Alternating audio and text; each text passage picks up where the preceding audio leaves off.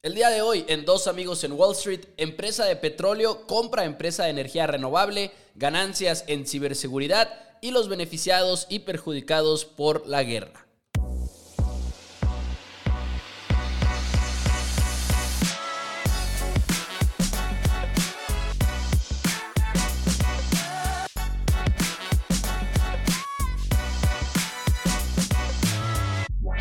Hola a todos, bienvenidos a Dos Amigos en Wall Street. Mi nombre es Mauricio Rodríguez. Del otro lado me acompaña como todas las semanas nada más y nada menos que Juan Pablo Carrillo. Y estamos listos para hablar de varias noticias el día de hoy. Obviamente dentro del contexto pues oscuro que estamos viviendo en las noticias mundiales. Pero como ustedes lo sabrán, pues nuestro programa se enfoca siempre a los mercados, poquito a la economía y demás, así que el enfoque del día de hoy igual y tendrá que ver por ese lado, pero no se preocupen, no entraremos tanto a los detalles en sí de la guerra, sino al impacto que ha tenido en varios ámbitos. Pero bueno, JP, ¿cómo estás el día de hoy? Yo sé que además debes de estar un poquito emocionado porque si no me equivoco, entre las ganancias del día de hoy sale salesforce.com. Este, no, pero yo no tengo Salesforce. ¿Ya lo tienes Salesforce? Tú, querías Salesforce, ¿no? Nunca tuve Salesforce. Estoy confundido con CloudStrike, igual. CrowdStrike, yo creo. Ok, ok. Sí, ¿Cómo estás? qué inicio más raro. Eh, muy bien, Pepo, ¿y tú? Todo bien. Qué bueno, qué bueno. Este, sí, o sea, ando, ando, este, medio preocupado, la verdad. Este, y medio emocionado en otras, en otras cuestiones. Obviamente, pues, este tema de, de, de Rusia nos tomó a, a, todos por sorpresa, porque en el mismo, en, en, el mismo precio, cuando, eh, literal, todo pasó el martes, el martes pasado, o sea, hace una semana, y creo que está padre poder tener esa referencia de lo que dijimos el, la semana pasada y como ahí pensábamos y lo dijimos que nadie se esperaba un ataque y, y pues básicamente empieza el ataque y claro que muchas empresas caen, muchas empresas caen y otras pues suben y ahorita vamos a estar hablando de, de ello, pero, pero sí, pues básicamente me sorprende que el Standard Poor's eh, salió de niveles de corrección.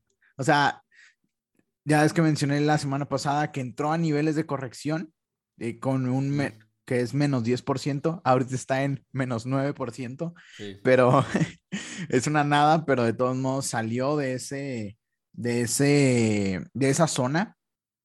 Y pues tristemente, pues el miércoles de la semana pasada, pues eh, Putin ordenó a sus tropas invadir Ucrania. Y pues, ¿qué está pasando? O sea, básicamente, eh, invadieron con el pretexto de liberar de, la, de Ucrania a dos regiones separatistas que son pro-Rusia. Y Putin, hagan de cuenta que dijo, la reconozco como independientes, como regiones independientes, así que ya puedo entrar al país. Y, y, pues ya empezó su operación militar y ya empezó pues la guerra, todas las sanciones, este, pues un chorro de cosas más que hemos estado viendo. Y pues que es importante. Eh, siento que es importante estar muy, muy precavidos porque ahorita hay mucha, mucha volatilidad porque nadie sabe qué va a pasar. Todos dicen de que, ah, no sé, tal vez guerra mundial o tal vez es de que no, es una cosita, eh, solo, solo va a ser en Ucrania. Este, y pues, ¿qué se sabe? ¿Qué se sabe? Eh, quiero mencionar lo que, lo que ha dicho Rusia como que decir estas dos cosas. Rusia dijo que no tiene intenciones de ocupar Ucrania. Este, eso fue lo que dijeron. Ahorita pues se ve un poco sospechoso porque ahorita andan por todo el invadiendo todo. Ajá, invadiendo la capital y de hecho ya están como que haciéndolo más intenso. Sí, porque de hecho este pues se cayeron las pláticas que estaban teniendo para como una disque tregua, ¿no? No, no tanto tregua, sino parar el fuego, vaya. Sí, básicamente, bueno, después de que pasó todo esto el miércoles, de que empieza la guerra, pues estuvieron bombardeando. Ayer se tuvieron unas pláticas de, para tratar paz. Eh, en lo que ha pasado, pues aún no toman la capital y los países de la OTAN han estado sancionando y no solo los de la OTAN, casi todos, casi todo el mundo, empresas, este, de todo. Está, hasta en temas deportivos han sacado a, a la Federación de Rusia, por ejemplo, el Mundial y así, o sea, todo es un show. Es un show y este, para que pues lleguen a la paz. Y pues básicamente Rusia dijo que no tiene intenciones de ocupar Ucrania y que sus exigencias, ojo, esto me pareció muy importante porque sus exigencias son que Ucrania renuncie a la apuesta de unirse a la OTAN. Sí. Y que de hecho, el día de ayer, lunes, el presidente de Ucrania firmó la solicitud oficial para unirse. Este es un show y este es un súper tema. ¿Por qué? Básicamente, muchos han estado diciendo que por qué no se mete en alguien, ayudar, bla, bla, bla. y es que no pueden. No pueden porque pues es un tema ajeno, ajeno y la única forma en la que se pudieran meter es si está dentro de la OTAN. Porque la OTAN pues es esta, eh, este pues movimiento o pacto, alianza. alianza, este, que hicieron pues varios este, países de Europa y Estados Unidos para protegerse de la pues, Unión Soviética. Este, y básicamente, pues Ucrania no está ahí, no está en esos tratados. Este, y lo que dice ese tratado es que atacas a uno, atacas a todos. Y lo peligroso es que si llega a unirse, o sea, si, ataca, si Rusia ataca a un país de la OTAN, la verdad yo sí creo que es pues guerra mundial, tristemente. Este, porque pues ya se meterían todos y, y, Putin advirtió de que el que se meta va a haber consecuencias como jamás lo las hubieran imaginado. O sea, es una locura. O sea, y la verdad sí da miedo. Y siento que los mismos países europeos tienen miedo de que, de que Ucrania se una a la OTAN. Porque si Ucrania se une a la OTAN, eso quiere decir que ya se va a meter Estados Unidos a la guerra, eh, toda Europa y, muchos, y pues se va a escalar de más. Está esa parte y tenemos que estar muy, muy al pendientes de, esa noticia, porque puede ser un catalizador en el mercado. Es fuertemente, o sea, fuerte. Y pues la otra petición fue desmilitarizar al ejército de Ucrania. Básicamente, pues como vieron en las noticias, como que se enfocaron mucho en, en ir por las bases de Ucrania y así, o sea, por el ejército. Y por último, que reconozcan que Crimea es de Rusia.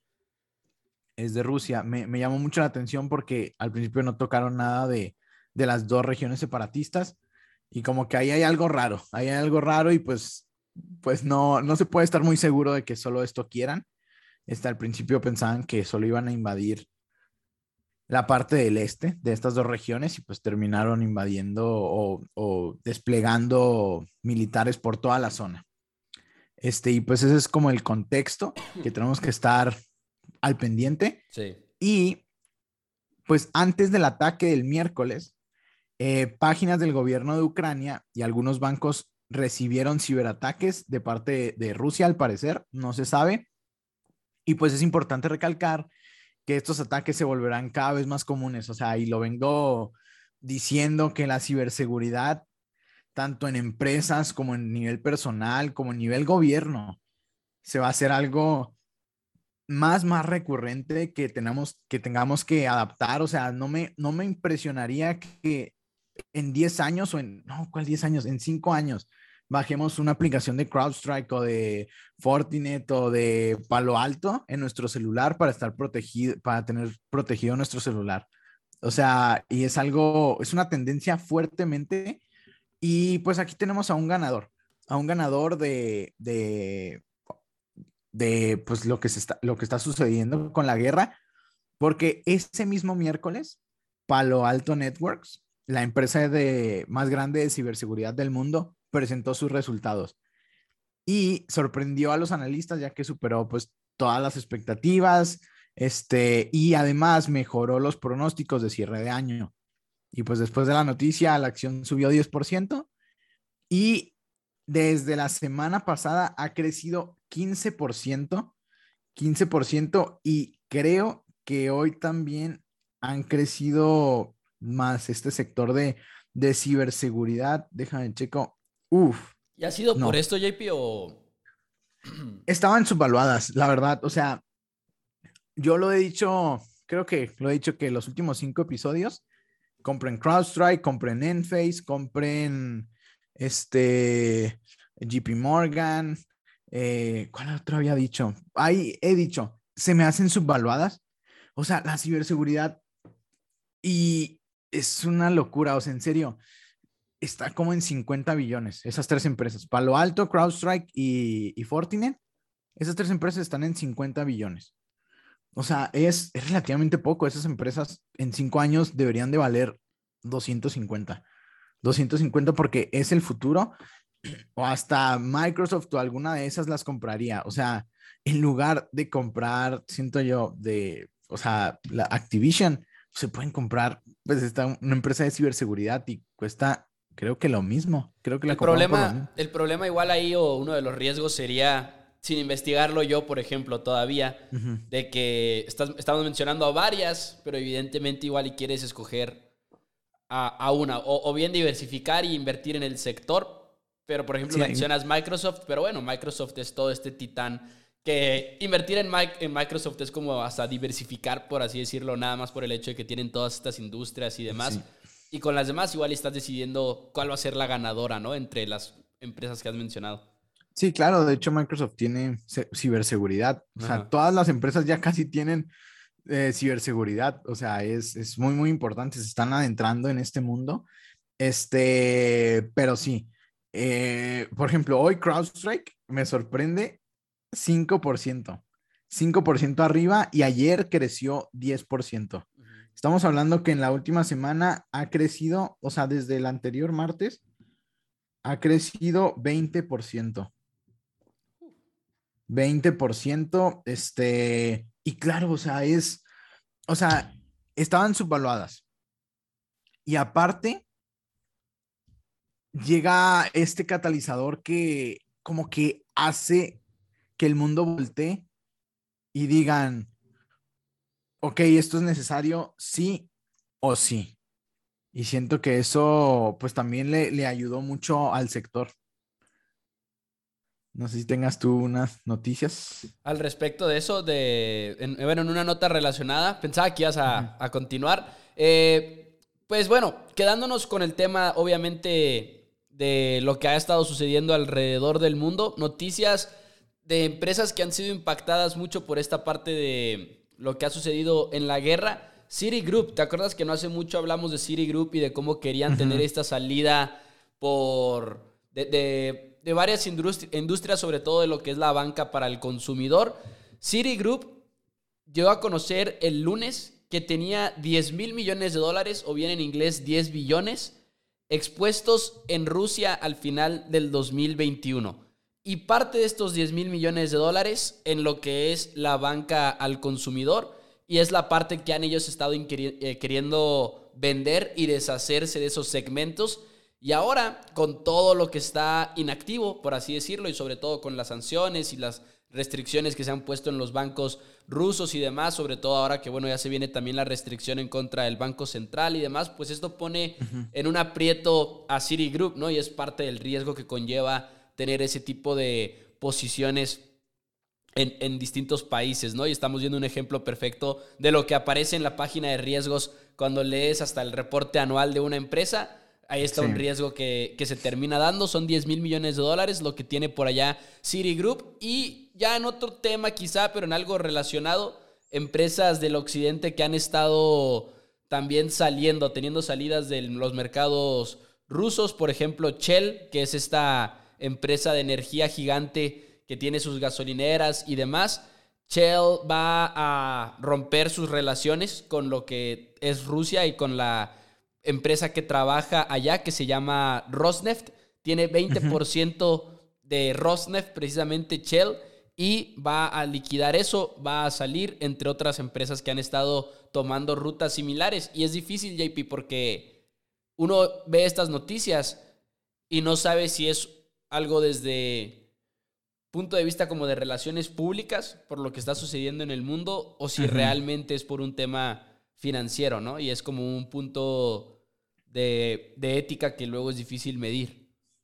Sí, claro, no, este es un, a todas las empresas les está afectando, o sea, bueno, a la mayoría, Este, me, es que para mencionar rápido, Rusia provee de gas natural y de, y de pues, combustibles, creo que como un 40% a la Unión Europea. El año pasado fue 29% de puro gas, entonces creo que sí es como 40% en total. Sí, es El año pasado 29% en Europa. Es que son dependientes completamente. O sea, Europa es dependiente completamente de, de, de Rusia en cuestión a petróleo y, gas natural. Y estamos viendo los commodities de que el maíz, el acero, el oro, eh, subiendo como locos para protegerse. Y, también estamos viendo los precios del barril de petróleo. O sea, ya rebasó los 100 dólares. Y mencionar que hace en pandemia estaba en menos 20. ¿Te acuerdas de, de, esos momentos? Que fue cuando se, este saturó, ¿no? Que no se estaba usando y te estaban pagando porque te lo llevaras. Sí, exacto. Este, tiempos muy, muy raros. O sea, en estos dos, tres años hemos estado viviendo cosas que no, no se veían en hace mucho tiempo. O sea, siento que pues es una de las cosas buenas que nos han tocado muchas cosas de las cuales aprender y no cometer los mismos errores. Este, Pero JP, si me permites un momento de desahogo total y completamente innecesario. Todo lo del COVID, por ejemplo, dices de que ¿por qué? ¿Por qué existe esto? Pero bueno. ni modo, ni modo, así, así nos tocó. Estoy viendo una cifra nada más del Wall Street Journal que sí dice 40% de la Unión Europea, de su gas de Rusia. Ok, sí, 40%. Este, y pues sí, o sea, se ven fuertemente afectados todo esto y la inflación, la inflación se espera que suba más, porque, o sea, teníamos problemas de inflación. Ajá. Y ahora, con todo esto, los precios de los commodities, de la materia prima, de, de los insumos, de la energía, todo está subiendo más. O sea, es, creo que a veces no alcanzamos a dimensionar lo mal y la superinflación que vamos a ver. O sea, siento que esta inflación del 8 o 7% se va a seguir viendo en, todo este año también. En todo este año porque todo está subiendo, o sea, todo está subiendo. O sea, es, una locura si, si checas los precios y todavía, o sea, la energía sigue subiendo. O sea, ¿y cómo las empresas hacen para fabricar cosas con energía? Todas necesitan eso. Así que por ende, eh, los costos se van a trasladar al consumidor, o sea, nosotros, y va a seguir habiendo pues más inflación y, y también mencionar que cuando hay más inflación, o sea, los bancos centrales van a tocar un tema muy, muy importante, porque la economía va a estar bajando, la economía va a estar bajando por todo esto y la inflación va a subir. Y a eso se le llama estagflación. Sí. Y la estagflación es muy peligrosa. Es muy peligrosa y es momento, es en el curso que tomé, eh, creo que era el momento de vender este eh, acciones. Creo que era el momento de vender acciones o ahorita lo checo y tenemos, Sí, y para aquellos que se estén uniendo apenas al podcast de dos amigos en Wall Street, hubo un programa en el cual JP se aventó un análisis perfecto de todo eso precisamente para que lo puedan ustedes checar después en el canal de Dos Amigos en Wall Street, en Spotify, en iTunes, que por cierto, una pequeña pausa para invitarlos a que le den cinco estrellas, no les toma yo creo más de 15 segundos y nos ayudarían muchísimo, por favor, háganos el favor. Gracias, gracias. Este, sí, acabo de checar, esta inflación es cuando hay mucha inflación y poco crecimiento económico y es momento de vender acciones. Acciones porque pues no, no se ven beneficiadas, vaya, eh, por esto. Así que tenemos que estar muy, muy al pendiente porque si la Reserva Federal o los bancos centrales suben las tasas de interés demasiado, pueden alentar todavía el crecimiento económico aún más y podemos llegar a esta inflación Así que mucho, mucho ojo. Y metiendo rápido una noticia ahí, Goldman Sachs, ayer vi una noticia de Goldman Sachs que dice que aumentó el pronóstico de la inflación para este año y prevé 11 subidas de tasas. Uh. De punto 25, obviamente, pero pues una locura. 11. Estamos hablando de que el de que llegaría a 3% el, el bono del tesoro, como quien dice, a 3% y pues la tasa de referencia de allá, ahorita está en punto 25, recordemos, ahorita está en punto 25. Goldman Sachs dice que va a llegar a 2000, este, a 2000, a, a, a 3 en 2023. Hijos. O sea, en estos dos años que siguen, 11. Es una locura, una locura y tienen que estar muy, muy al pendiente de esos y pues recordemos que se esperaban siete u ocho. Sí. Este, así que, pues. Ah, es que está difícil ahorita con toda la volatilidad. Ahorita lo comentábamos al inicio del programa, decías lo difícil que está esta parte de invertir en este momento por la volatilidad y demás, y no sabe uno si cambiar mucho su estrategia, si adaptarse o cosas por el estilo. Pero es tan raro que incluso el miércoles, el, porque bueno, empieza la invasión, si no me equivoco, el martes por la noche y luego el miércoles cierra en números verdes, el Standard Poor's 500. Y es como un ejemplo también ahí perfecto de cómo es imposible predecir el mercado en el corto plazo. Realmente lo es y ahí está uno de esos ejemplos, ¿no? Y finalmente, si su estrategia es súper a largo plazo, igual y tener paciencia y demás sin cambiar tanto o tan drásticamente la, la estrategia, incluso si toman ciertas adaptaciones. Pero ahorita también mencionabas algo, JP, en lo que quería también abordar un poquito quizá, y creo que tú también querías hacerlo, la parte de las sanciones y la parte de lo del gas, de Rusia y demás, de por qué no es tan sencillo nada más decir que lo sancionen de todas las maneras posibles, siendo que Rusia le da tanta energía a Europa en general y demás. Y también se ha hablado mucho del sistema SWIFT, que quería hacer un paréntesis para decir que hay como hay una controversia luego con lo de SWIFT porque dicen que es como los bancos mundiales y son más de 11 mil bancos creo que los que forman parte del sistema SWIFT se transfieren dinero internacionalmente, pero en realidad no es que te lo transfieran a, través de, Swift, no es como un SPAY, por así decirlo, sino es más bien como un sistema de mensajes entre los gobiernos en los cuales se graban estas transacciones y cómo es posible eh, mandar dinero de un país a otro. Y hay muchos que quieren que corran a Rusia del SWIFT, pero no es tan sencillo porque, como dices tú, 40% de energía la da Rusia. Además, China está construyendo su propio sistema equivalente a SWIFT y si corres a Rusia igual estás invitándolos a que fortalezcan de inmediato el sistema que hay en China y demás. Y por eso no es tan fácil meter todas las sanciones que se quieren meter en contra de Rusia. Sin embargo, se han puesto más fuertes, JP. Sí, claro. Ahorita, como, como dijimos, la OTAN no se puede meter en, en algo bélico, pero sí están encontrando formas de sancionar económicamente. Eh, le congelaron las cuentas a muchos rusos, así digamos importantes. Eh, están eh, también, se están yendo contra las empresas, contra las mismas empresas, para que la misma gente de Rusia haga presión, haga presión, se devaste su economía.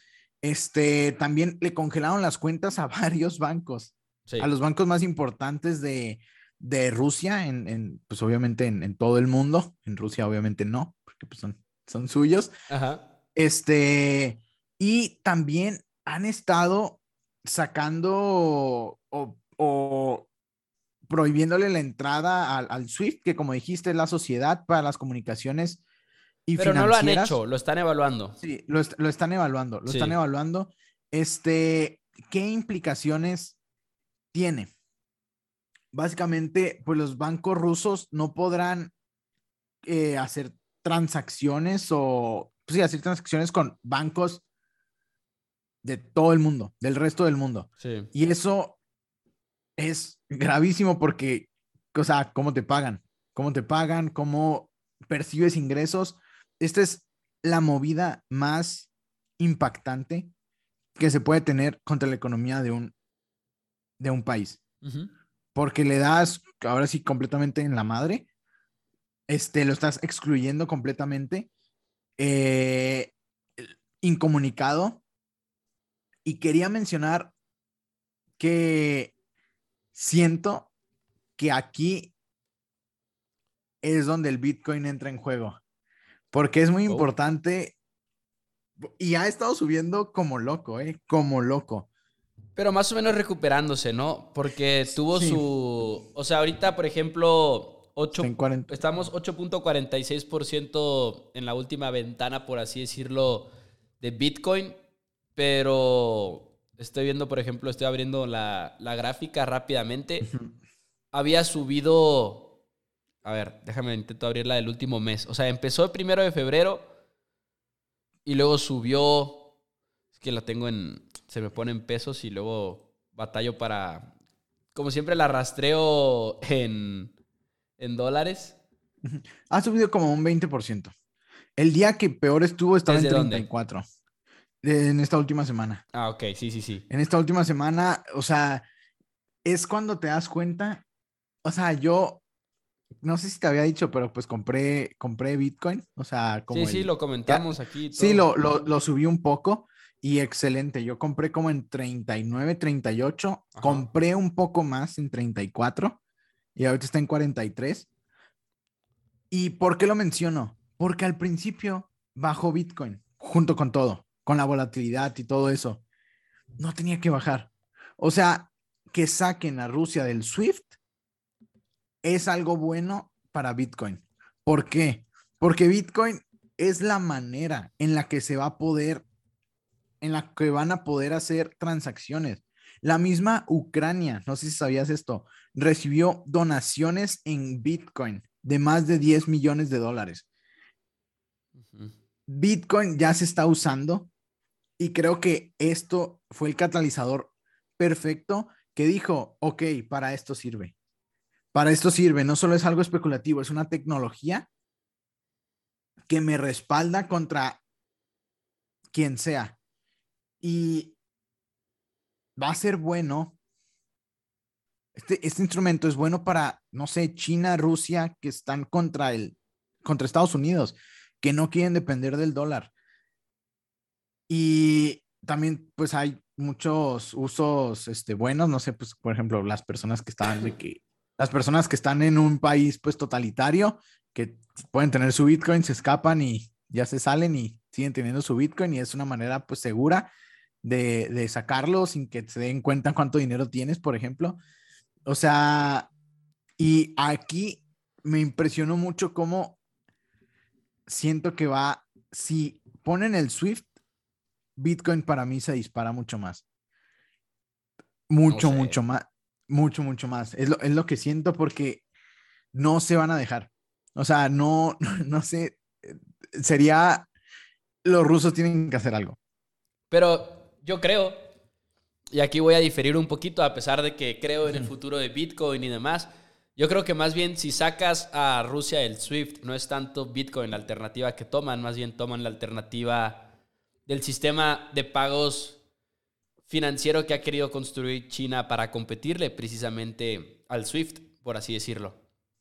Porque de hecho eso es, eso es una de las razones por las cuales literalmente no están tan convencidos de seguir con, o según los reportes, pues dicen que aquellos que se resisten a la decisión de cortar a Rusia del SWIFT es precisamente aquellos que temen en parte que pueden causar que Rusia se alíe con China en, esa, en ese sistema financiero. Porque para aquellos que no lo sepan, a eso nos referíamos ahorita. China está desarrollando su propio sistema de pagos, por así decirlo, o más bien su propio sistema financiero global, que es lo que más o menos es SWIFT, pero la versión de China. Y de por sí, pues sabemos que China y Rusia tienen intereses mutuos en sí en todo su combate contra el occidente, ¿no? Y yo creo que más bien por ahí iría la cosa, pero sería interesante ver cómo entra las criptomonedas en juego en un contexto como este que no nos ha tocado, porque no nos haya tocado algo de esta magnitud con la existencia de las criptomonedas.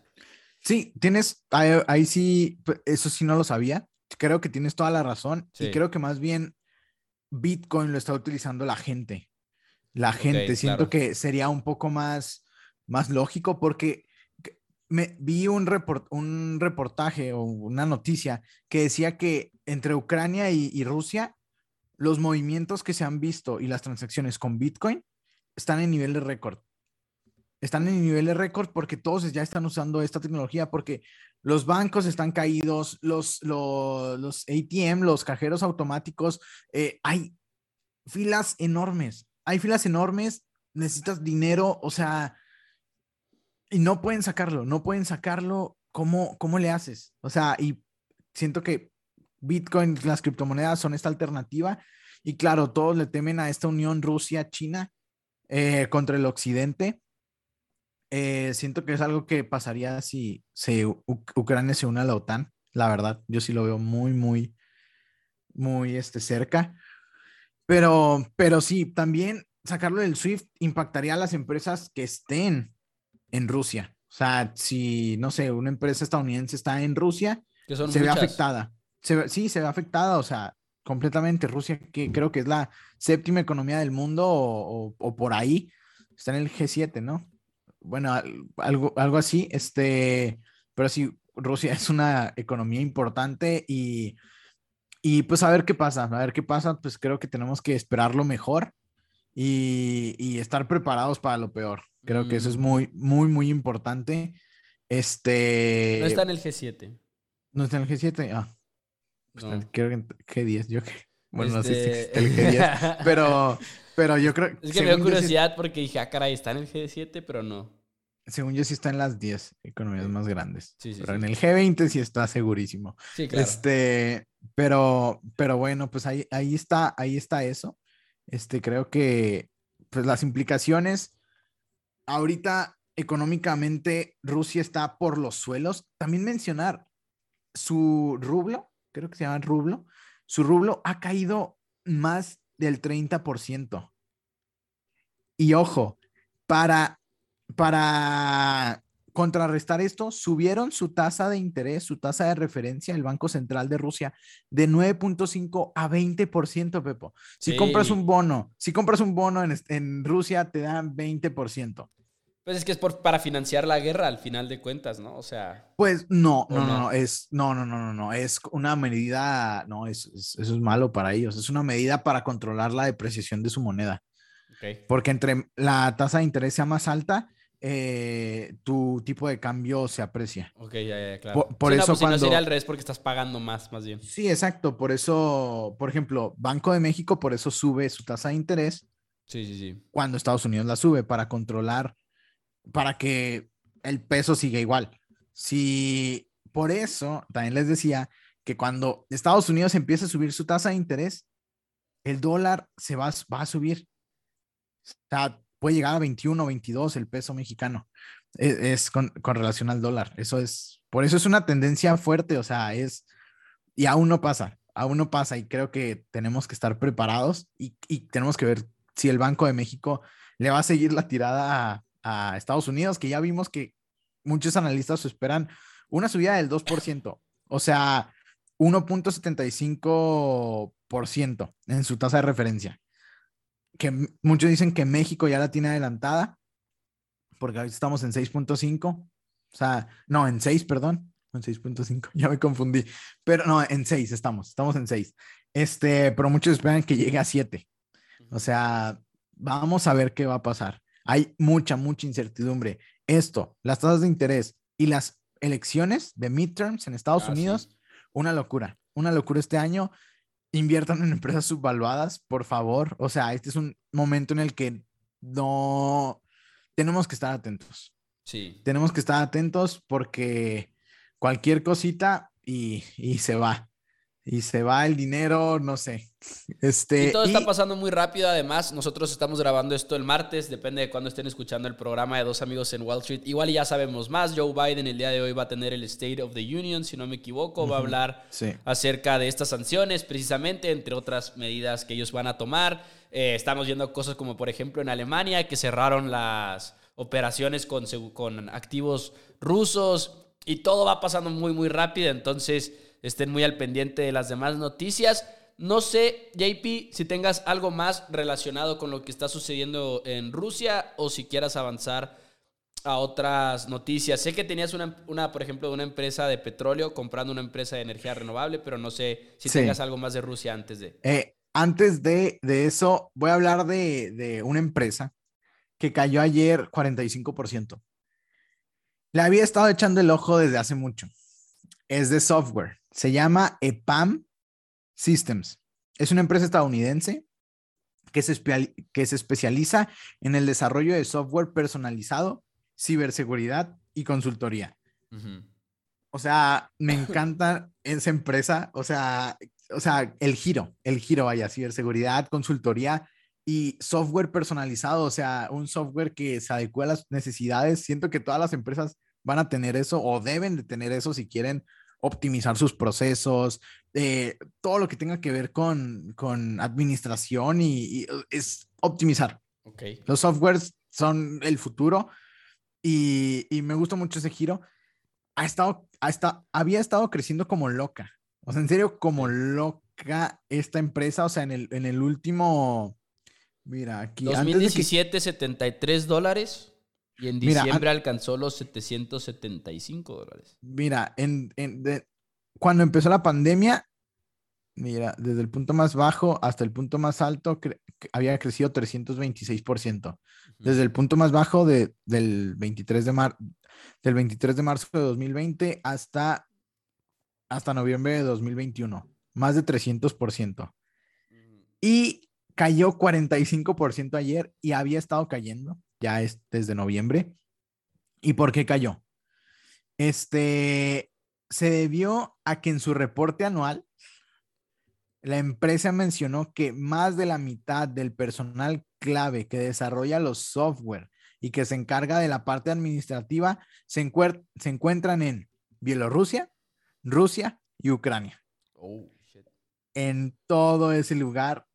Y pues obviamente lo cual asustó a muchos de los inversionistas, ya que pues la empresa retiró los pronósticos que tenía del primer cuarto y de todo el año, dijo, ok, esto no lo vamos a cumplir obviamente. Y aparte, EPAM tiene el 16% de su efectivo, de, que cash and equivalents, ahí en el balance general, el 16% de eso, en bancos rusos, Bielorrusia y Ucrania. este, sí, este, vaya, o sea, ese sí no me lo esperaba y creo, creo, creo, creo, Pepo, que voy a comprar. Que voy a comprar porque ya le había estado echando el ojo y, y también, o sea, ha bajado desde su punto más alto, Pepo, 71%. Bueno, hoy 72%. Una locura. Está difícil porque ese tipo de cosas también como las mides, ¿no? El perder tantos empleados y demás. Sí, o sea, una locura. Y por perder me refiero a temporalmente, ¿verdad? Porque quién sabe si, si vaya a ser muy permanente, pero está difícil. ¿20% dijiste de su fuerza laboral? No, más de la mitad. ¿Más de la mitad? Ok. Más de la, sí, o sea, es. O sea, ahorita está afectando operaciones, está afectando muchas cosas. O sea, está. Está muy difícil. Y me llamó mucho la atención porque casi compro. O sea, había estado queriendo comprar esa empresa porque solo veía que bajaba, que bajaba y ahorita me hace ojos. Okay. me hace ojos, este, obviamente la tengo que evaluar. La tengo que evaluar, pero yo una vez que estaba buscando empresas nuevas y de baja capitalización, o sea, la vi y dije que esto está interesante porque tiene un crecimiento eh, muy, muy bueno, un, un efectivo también muy, muy bueno, este, y vale solo 11 billones. 11 billones y pues, mucho potencial. Mucho potencial veo aquí. Este. No, EPAM, ¿eh, ¿cómo? E, EPAM. EPAM. EPAM. EPAM. Chequenla, chequenla y, y échenle su, su, su checada, su checada para ver si ustedes también se, se animan. Vaya se animan. Nos actualizas el próximo martes si compras o no. Pero JP, también ibas a hablar de una empresa de petróleo comprando una empresa de energía renovable y estoy intrigado. Así es, así es, así es. Chevron. Chevron compró Renewable Energy Group por 3 billones de dólares como parte de su estrategia de invertir en energías limpias. Este, y hay que mencionar que ahorita con los precios del petróleo están a casi 100 dólares por barril. Eh, pues obviamente las empresas petroleras se han visto fuertemente beneficiadas, o sea, muy, muy beneficiadas.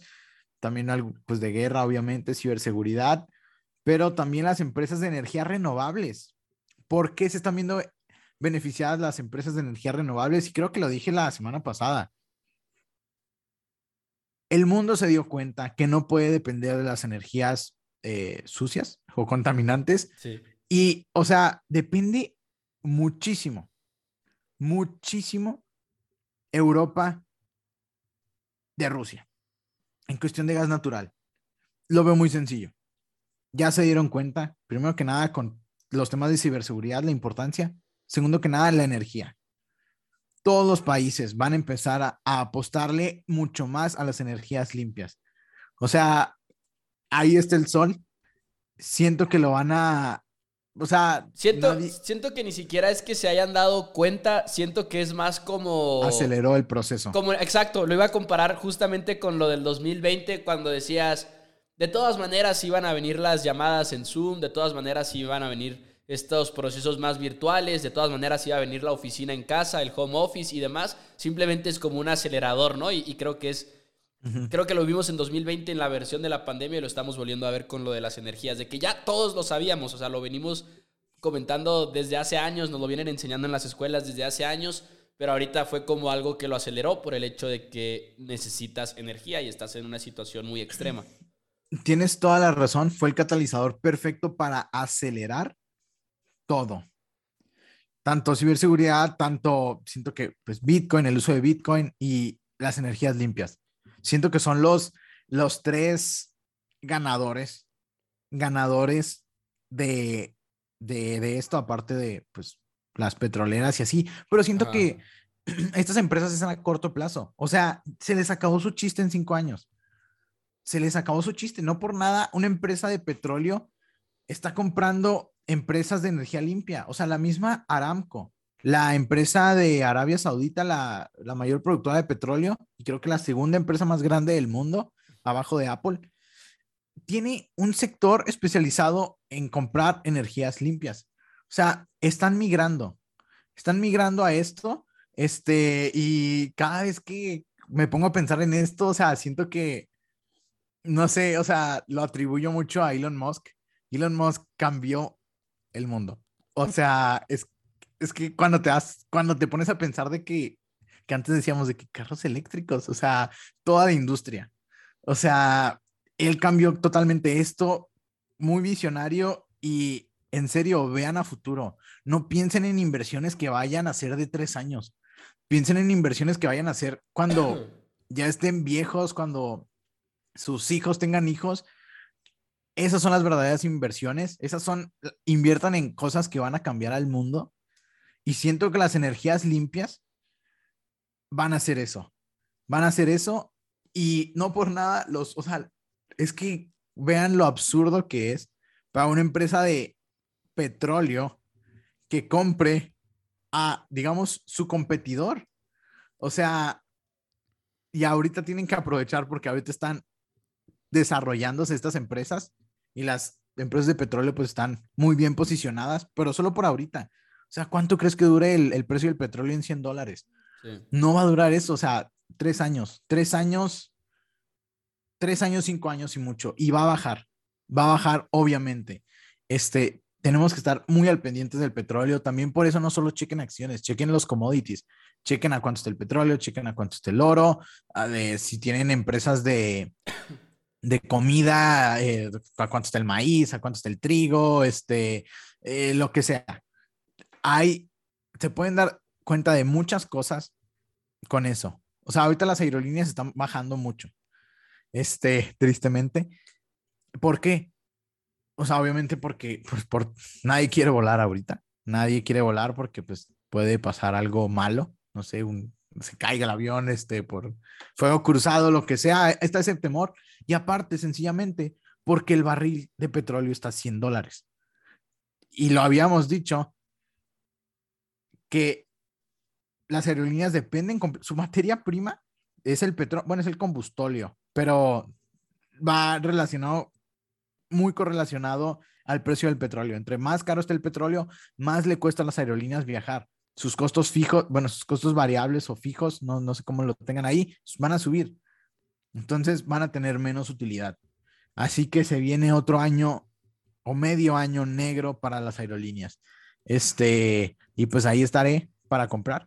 Seguramente. Si bajan más. Seguramente. JP, te tengo que dejar ir porque pues te van a regañar si no, y no quiero que me regañen a mí de manera indirecta por estar ocupando aquí al gurú de las finanzas. Nada más como comentario rapidísimo porque mencionaste el nombre de Elon Musk y también estuvo en las noticias porque activó Starlink, que es el internet que ha desarrollado a través de la empresa SpaceX, lo activó en, en Ucrania. Se lo pidió el, creo que era ministro de Transformación Digital de Ucrania Inmediato contestó Elon Musk en Twitter, esto fue el 26 de febrero, y les dijo, ya está activo el Internet de Starlink en Ucrania y que iban a mandar todavía más terminales, porque como es satelital, tiene que conectarlo con una terminal en el suelo al satélite de Starlink. Entonces, pues allá siendo eh, muy criticado Elon Musk, pero haciendo a, pues, su parte quizá en estas noticias lamentables.